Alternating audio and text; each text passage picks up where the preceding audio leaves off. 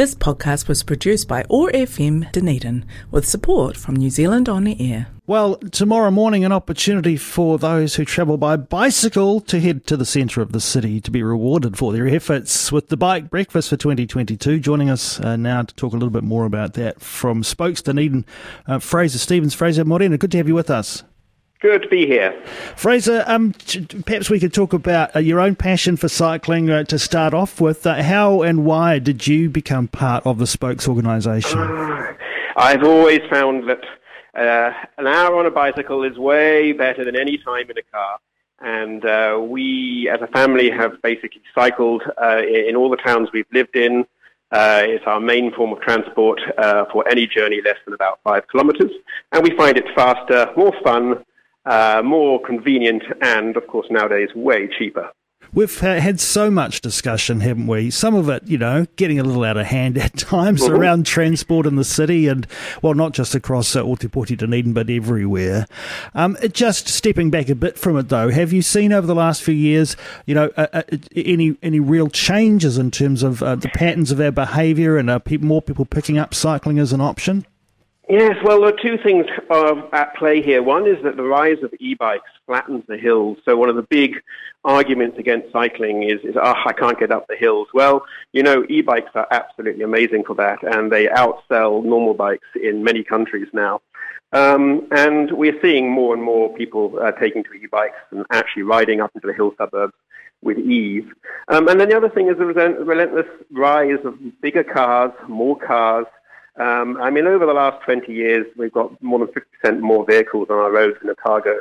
And uh, those cars have to go somewhere. And unless you have public transport, cycling, and walking as being alternatives, people are forced to use their cars. And it's no good for everybody. It makes the city unpleasant. It makes it dangerous. It means kids are taken to school in cars because the roads are seen as unsafe and and people get frustrated because they're sitting in congested traffic all the time. Mm. Every bicycle a car driver sees on the road should be celebrated by the drivers because that's another car not parked in front of you, not fighting for the same park. I know that um, just prior to our local body elections, Spokes took some time to, to seek some opinions from candidates on you know on, on transport issues around the city and, and, and cycling and more specifically. Is that part of Spokes' role to start asking? Yes, questions? it is. We behind the scenes we have discussions um, with the planners, uh, with the councillors. We we do advocate. Um, we uh, submit to, to any of the plans coming along, uh, and you know we're behind uh, the, the, pressure that that's uh, enabled the council to to put um, you know, better bike facilities and, and, and parking facilities in town, um, and obviously the, the, the wonderful um, harbour uh, ways as well, and hopefully the tunnels um, route from uh, Mosgiel, which uh, which would be really really fantastic to have. But uh, ultimately, um, we should we should be making the roads safe so that anybody, uh, let alone you know, not just the keen cyclists like myself who feel confident. I used to cycle in London in the 1980s, and and that was a very very harsh environment. And so I feel okay on the roads um, most of the time.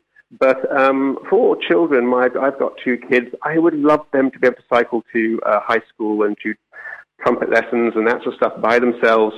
It gives them a huge freedom, which other people and other cities get. But here in New Zealand, we are definitely lagging behind. So, plenty of work to be done. Um, oh, yeah. But we take a pause tomorrow to celebrate those who have made the choice uh, to use this mode of transport, or perhaps those who might elect tomorrow to to leave the car at home and get the bike out of the well, shed. we're coming into the warmer weather now, and uh, so this is the ideal time to, to dust down those two wheels and give it a go. And what better way of starting it off is to, to turn up sometime between 6 and 9 tomorrow at the Octagon and enjoy free coffee, tea, fruit, cereals, croissants, and a lovely atmosphere.